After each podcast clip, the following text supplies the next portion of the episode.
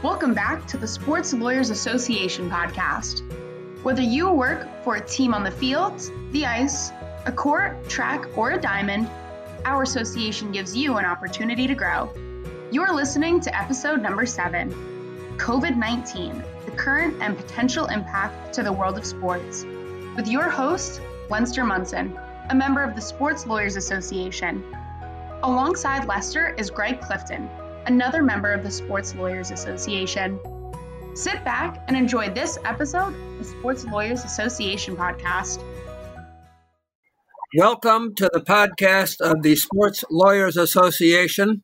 I am your host. My name is Lester Munson. Our guest today is Greg Clifton, one of the great sports lawyers in the United States. Greg has worked on both sides of the issues in the sports industry. He has represented players, he has represented management. He is the only lawyer anywhere who has won a salary arbitration in Major League Baseball, once for the players and once for the team. He has won on both sides. He is the managing partner of the Phoenix office of the Jackson Lewis firm. He also, in his past, worked as an agent. He worked with the legendary Bob Woolf. And even before that, he played a little basketball for Harvard. For those of you who didn't know, yes, Harvard does have a basketball team, and every now and then they're pretty good. Our topic today is obviously the pandemic, the cancellations, the difficulties that the pandemic has provided to the sports industry. This will be the first of a series of three podcasts on these issues. And today, we, Greg and I, will be discussing the situations involving the four major professional sports and uh, the ramifications of the pandemic for the NCAA. Uh, Greg, let's start with a look at what is unthinkable the possible cancellation of the Major League Baseball season. Is that possible? Or how can they salvage part of the season? What is your best guess on what's going to happen there?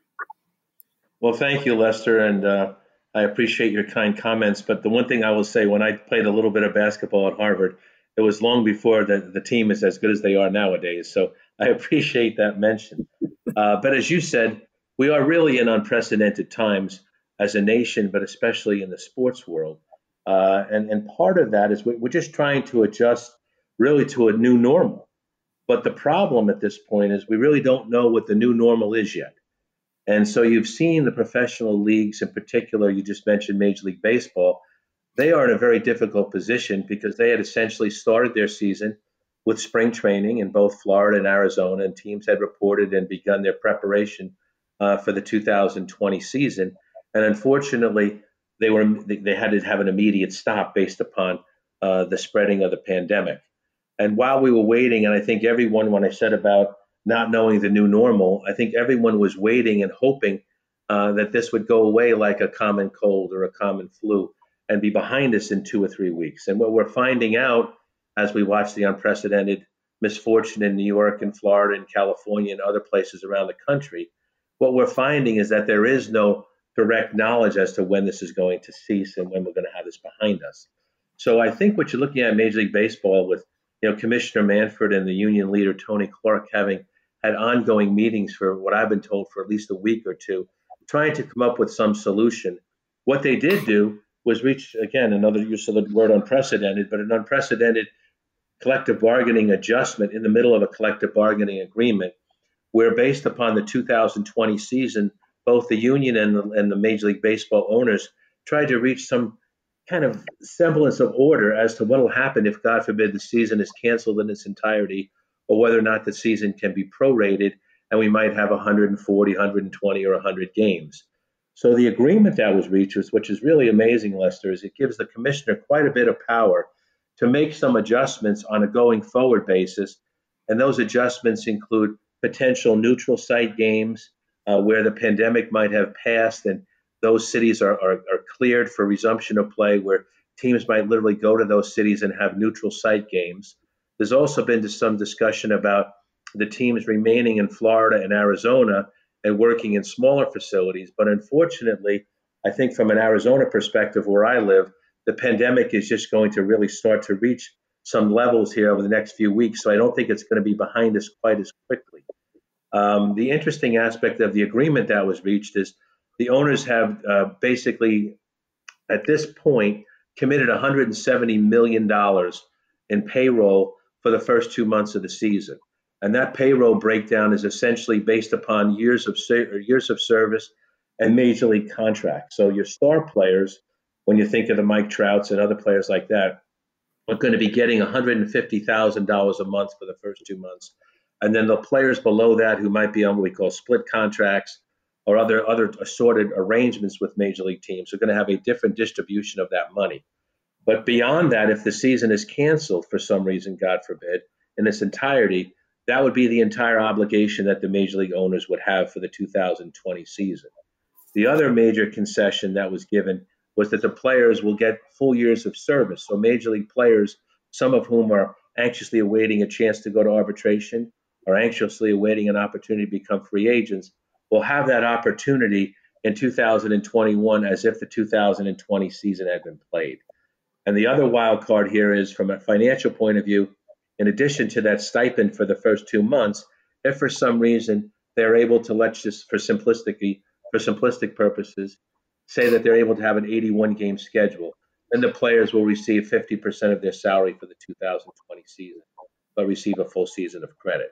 So again, they're a little bit of a role model because Major League Baseball, with its union and with the Major League Management side through the commissioner's office, have sort of got in front of this a little bit and reached an agreement. Now, the one wild card here, which is really interesting, Lester, I want to mention, I'd be remiss if I didn't, is the possible ramifications for the amateur player draft. Uh, you know, people have heard about amateur players being drafted typically in June and high draft pick signing for some cases multiple millions of dollars as a signing bonus. Well, part of that agreement is going to allow Major League Baseball to delay the draft until July if they want to. But on top of that, there's a possibility and Commissioner Manfred will have the authority to do this, to reduce the draft down to as few as only five rounds. So what's interesting is if a player is, is not selected in those first five rounds, that player will be limited to a maximum signing bonus of only $20,000. So that's a drastic impact uh, to potential drafted players and a considerable cost saving to the Major League Baseball teams, uh, you know, who, again, it's certainly a speculative area, betting on you know young draft picks become major league players and investing millions of dollars. So that is a really really huge change to this. And of course, the other interesting aspect of this is that those minor league players are not unionized. So unlike the major league players, they did not have a direct voice at the table in terms of the negotiations with the commissioner's office of Major League Baseball. So again, those are just a, a brief summary of the changes that we're going to be seeing or are going to be have been enacted now with regard to Major League Baseball. Uh, as the commissioner, Rob Manfred, and Tony Clark, the union leader, talked this over, Greg, did they reach any conclusions on when the nation reaches the point of no return? Is there a point, is there a minimum number of games that they must have to start the season? Is there a point when they will say, okay, we've gone far enough, we're going to have to cancel? Is there any kind of common ground that has developed on those issues? Not as of yet, Lester, and that's a great question because I know everyone is curious and wondering about that. And I think everyone is sort of sitting here with bated breath and their fingers crossed that it'll be sooner than later. Uh, but I do think the agreement that was reached between the two sides uh, essentially is predicting any number of different variables that could occur. Um, so, again, one of the things that was also placed in that agreement was this, I guess, a, a clearinghouse where there has to be travel has to be permitted and uh, a lifting of, of, of kind of stay in residence type executive orders and things of that magnitude for things to resume. So again, I don't think we're close to a resumption of play yet, unfortunately, because as we're seeing this pandemic, as it appears unfortunately to be going more east to west, even though California was impacted, as was Washington, but the central part of the United States, and I know Arizona, where I live, we are seeing the increase in now in positive tests and the impact of the of the COVID nineteen virus. So I think it's a little premature yet. I know there's been rumors uh, as late as the All Star game and maybe starting that. And as you know from your experience, we do have some experience with shortened seasons and delayed seasons in Major League Baseball, but those shortened seasons and delayed seasons are typically caused as a result of labor strife. So this is a unique situation where we don't have any labor strife. We have both sides anxious to play, but we have, as I said, an unprecedented issue going on, which is the COVID 19 virus, and everyone is sort of optimistic and hopeful that we can get this behind us because I think sports, as we've always seen in the United States, has a great healing mechanism, as we saw after 9 11, uh, the ability to bring the country together. And unfortunately, right now, we're unable to do that except to watch, uh, you know, wonderful replays of historic games in all sports. In a way, it's quite a positive development that Manfred and Clark have found a way to make these agreements. When you look at the history of labor in Major League Baseball, it is not a history of positive uh, agreements. There have been uh, dramatic work stoppages. We all remember, or at least you and I are old enough to remember the loss of the World Series in 1994 and other developments. So it's hard to believe I'm saying this, but uh, the commissioner and the union have actually done a good job here, haven't they?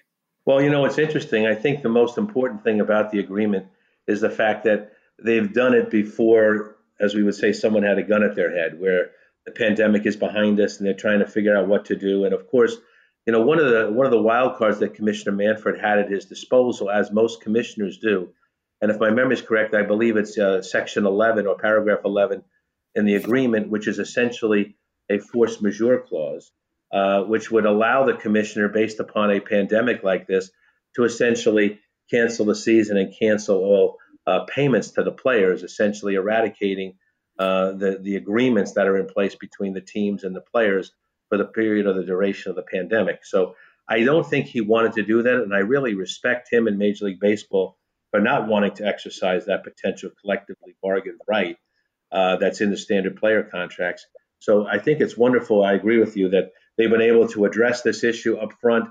And as this pandemic passes, we're going to be in a position where we'll be able to talk and get excited about the resumption of baseball and whether there's a two week or a four week or whatever adjustments are going to be made uh, to the preseason aspect of this, even though that might be in June. Um, I think it's exciting that we're going to be able to talk about baseball again once the pandemic is behind us, and not at that point have to worry about the sides trying to reach some type of an agreement to resume play in 2020.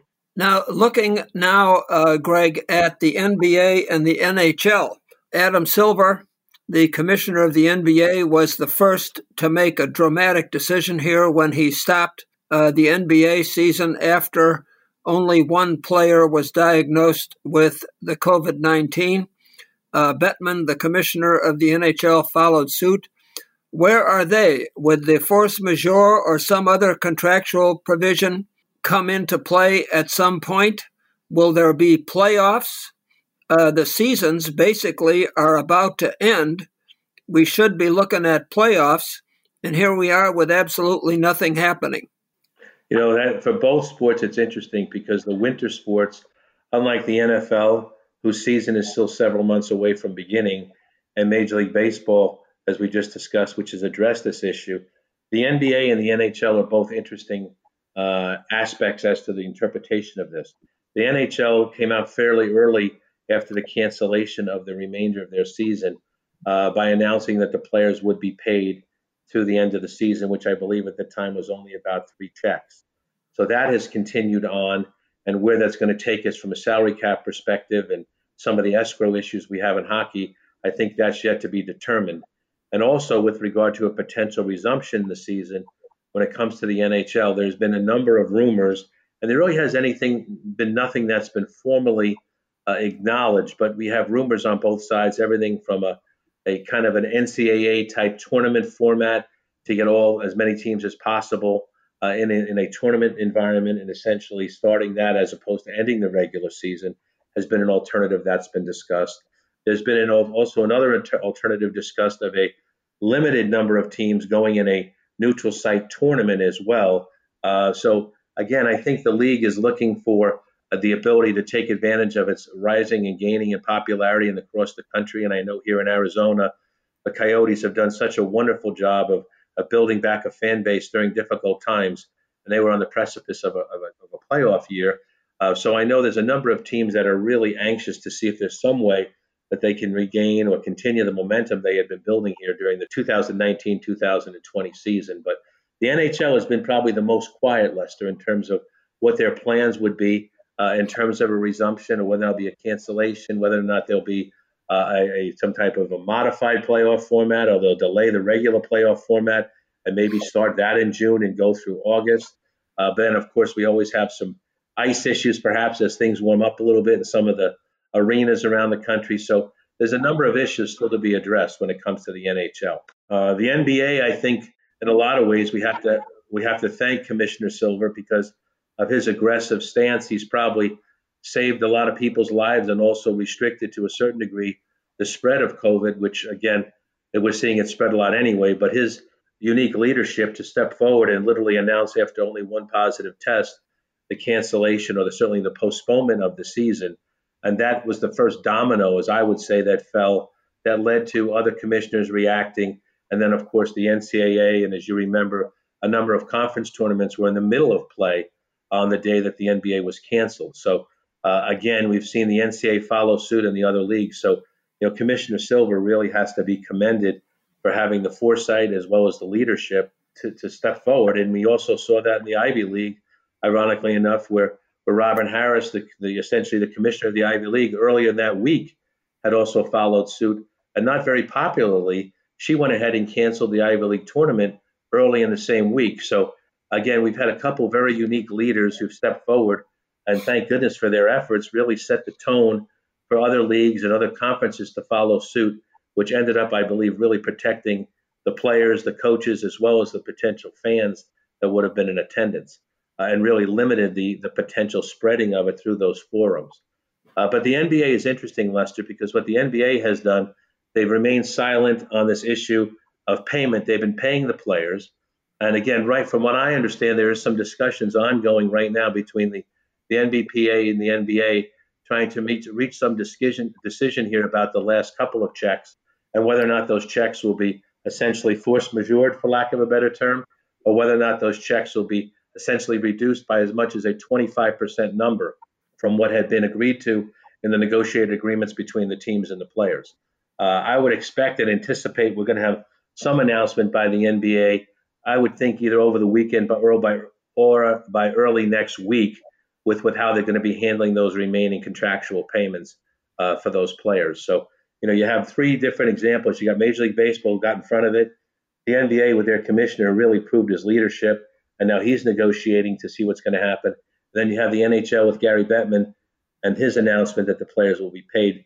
Uh, so it's interesting. What's great about all three leagues is uh, they've all announced. I know Major League Baseball has announced a million dollar per team commitment in an effort to try and keep what I'll call the per the per game staff or the per event staff uh, being paid through this initial challenge of the COVID 19 virus. So, not only are the, are the leagues being very mindful of trying to protect fans and limiting access uh, for potential risk of spread of COVID 19, they're also attempting to acknowledge the contributions of their workers and all the people who contribute to the success of these franchises on a per game basis. So, uh, all, all three leagues have really stepped forward.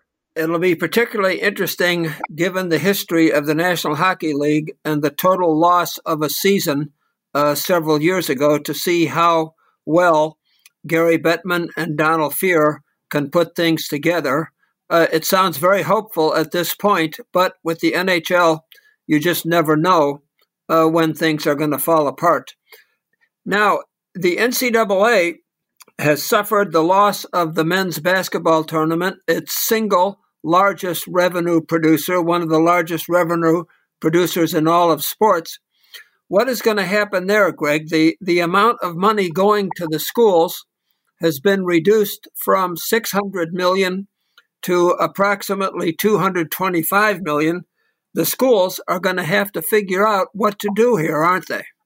You're, you couldn't be more correct, Lester. I mean, the, what's challenging here is that the you know, the NCAA is, has been and traditionally has been for a long period of time very reliant upon the revenue streams that's generated mostly through television contracts, but also through advertising and ticket sales for everyone knows their favorite tournament, which is the NCAA tournament. Uh, unfortunately, with that cancellation, that revenue stream was essentially eliminated. Uh, you know, the NCAA fortunately has some insurance that protects them, but again, we all know what's going on with insurance payments right now. They're not going to be coming forth very quickly. So what the NCAA has done is they've stepped forward to essentially protect as best they can the conferences and their member institutions by basically saying there'll be a distribution of not 600 million, which has been anticipated, like you said, Lester, but probably closer to 225 million. So if you think of this, you know, in NCAA basketball as a big domino, and the NCAA being the biggest domino, once that domino has fallen now, the repercussions of that fallen domino are being reverberated around the country from the large conferences to the mid-major conferences, all the way down to the small individual schools as well. So what we're seeing is we're seeing a lot of conferences start to revisit some of the cost issues that they are incurring from a conference perspective. Uh, and the other thing that's obviously happening now, we're seeing a lot of schools start to look at their own budgets and try to make some decisions in terms of how can we, in the best way, do a lot of cost saving here when our budgets, not only from the NCAA perspective, but our budgets from advertisers and sponsors, and again, the potential, God forbid, cancellation of the fall season as well. There's a lot of athletic directors as well as university presidents are doing a lot of juggling right now because, again, the primary focus of college is education, but the athletic aspect of it is a certain important part of that education for the student athletes. So, again, when we had an abrupt ending a number of schools ended in the middle of spring break. So a lot of students have never come back to campus yet. A number of campuses are being used uh, to house first responders in the dorm rooms and things like that. So we have a lot of issues, not only with the spring sports, which I want to touch on a little bit more in a moment, but as we prepare for the fall sports, are we going to allow and be able to have student athletes come back early like they typically do to begin to prepare for the fall sports?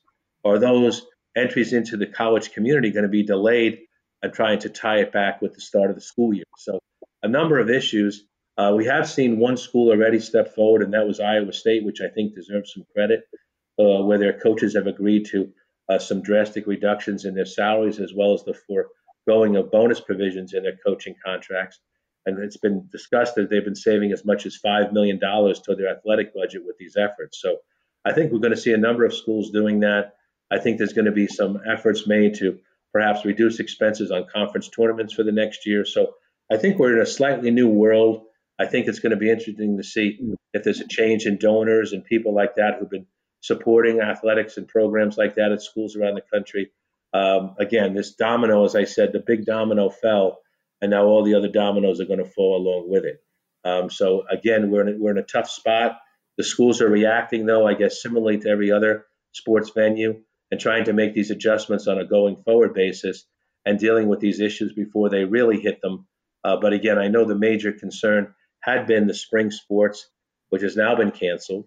And recently, uh, in the last several days, the NCAA stepped forward and awarded all the spring sport athletes an extra year of eligibility, which is wonderful, um, which allows especially the seniors who did not get a chance to participate to potentially come back for a fifth year and be able to play and the underclassmen are going to get an extra year of eligibility. One school or one program I'm, I'm actually hearing about right now that which might not honor that fifth year, which I don't think it's been confirmed yet, is the Ivy League, which has uh, preliminarily announced that they will not be honoring and allowing people who graduate to come back to play for a fifth year at the Ivy League level. Only if they withdraw from school would they be able to come back and play.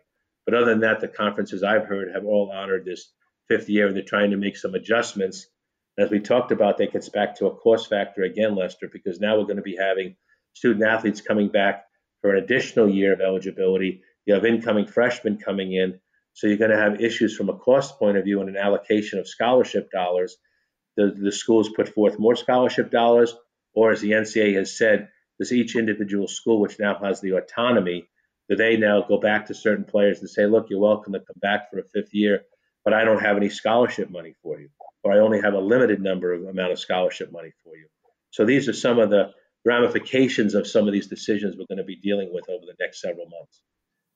And then, in addition to that, we have uh, individual players who were looking forward to the tournaments uh, at the end of the basketball season. I think automatically of Sabrina Ionescu, the incredible star of the Oregon Ducks basketball team. She was looking forward to a chance to achieve an NCAA championship.